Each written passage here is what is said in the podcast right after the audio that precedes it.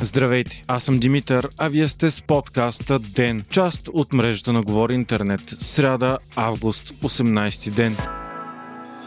Продължават консултациите при президента за третия мандат за съставяне на кабинет. Преди началото на срещите Румен Радев обяви, че ще е крайно безотговорно, ако и този парламент не състави правителство и не актуализира бюджета. И въпреки призите на президента, шансовете за това изглеждат нищожни. На срещата си с президента, представители на Демократична България днес повториха тезата си, че имат желание за кратко кризисно управление, което да поведе страната през кризите в следващите месеци, а след това да се ходи на нови избори на пролет. След това Радев се срещна с парламентарната група на ДПС. В началото тя протичаше протоколно, докато не се стигна до размяна на изключително остри реплики. На въпрос, отправен от председателя на ДПС Мустафа Карадая за гражданството на Кирил Петков, Румен Радев попита Карадая коя е родината му. Той отговори България, а президентът го контрира, че е чул да твърди друго. Радев имаше предвид скандалното изказване на Крадая в Турция, непосредствено преди изборите, където той нарекал Турция своя майка родина. По-късно ДПС и Анадолската агенция, която предаде думите му, казаха, че става въпрос за объркан превод и думата всъщност се превеждала прародина.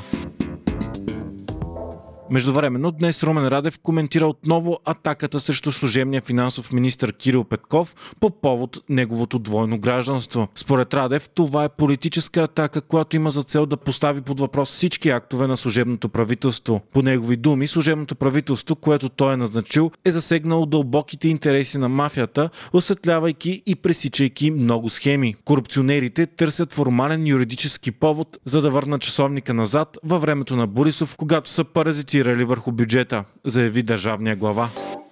Междувременно Народното събрание най-сетне създаде работни постоянни комисии. На тях ще се обсъждат законопроекти в различни области. Те са 22 на брой, като най-много и най-важните поеха като председатели депутати от има такъв народ. ГЕРБ, БСП и Демократична България поеха по 4 комисии, а ДПС взе 2. Основен приоритет ще е приемането на обновен държавен бюджет, тъй като при най-вероятни трети избори комисиите няма да имат достатъчно време за други законопроекти.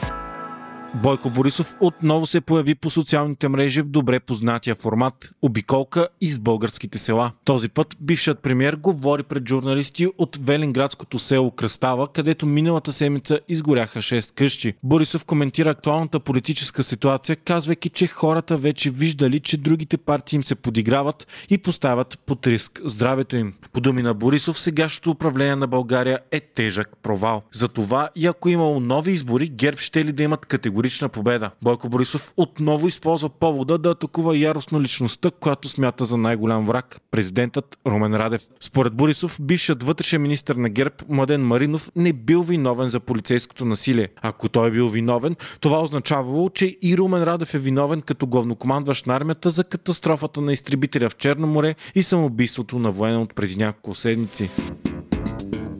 Главният прокурор Иван Гешев отказа да се яви на изслушване пред Временната парламентарна комисия за подслушването и насилието по повод насилието по време на протестите през 2020, пише Дневник.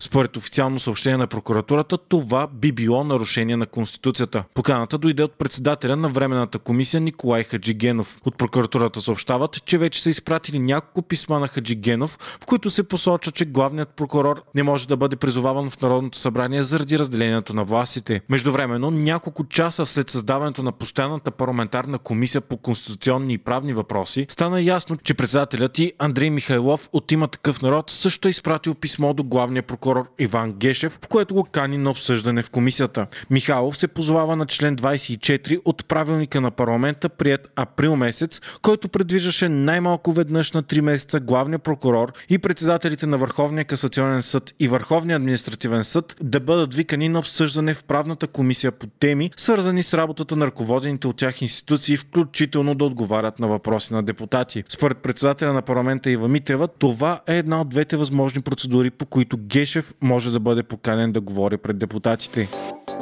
Новите случаи на коронавирус у нас са 1405, а настанените в болница вече са над 1800. Междувременно министърът на образованието професор Николай Денков обяви днес пред парламента какъв ще е планът случай на нова вълна в образованието. Възможно е на някои места учебната година да започне онлайн, а на други присъствено. Онлайн ще учат децата от областите с заболеваемост над 500 души на 100 000 население. Последни към онлайн обучение ще преминават учениците от 1 до 4 клас, а първи от 8 до 12. Според данни, представени от министъра, към края на юли вакцинирани срещу COVID-19 са едва 30% от учителите. Днес пък Министерския съвет прие проект за дарение на вакцини срещу COVID на Северна Македония. Те ще са на Pfizer и BioNTech и ще бъдат дарени, защото изтича срокът им на годност. Става въпрос за около 51 500 дози. Прияте и проект за продажба на 100 000 дози от вакцината на Модерна на Норвегия. Освен това, правителството ще дари 172 500 дози от вакцината на AstraZeneca на Кралство Бутан. Общо за 2021 година страната ни е договорила почти 14 милиона дози вакцини. До момента обаче са поставени малко под 2 милиона и 200 хиляди дози. България е на последно място в западния свят по процент на вакциниране на населението. У нас има огромно недоверие към вакцините и милиони дози може да бъдат изхвърлени, ако не се препродадат или дарят.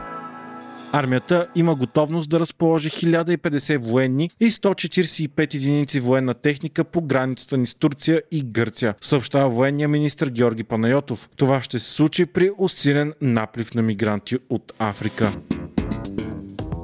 Близо 2000 са вече жертвите в Хаити сред силното земетресение, което удари страната в началото на седмицата. Близо 10 000 души са ранени, а болниците са препълнени. Според ООН положението в страната е критично и около половин милион деца в момента нямат достъп до подслон, чиста вода и храна. Материалните щети са неизчислими. Хаити е една от най-бедните страни на планетата. Нацията е измъчвана от брутална економическа и политическа криза, а миналият месец президентът ти Жовенел Моис беше убит. През 2010 година серия от земетресения предизвика едно от най-смъртоносните природни бедствия в историята на човечеството. Тогава загинаха 200 000 души само в Хаити.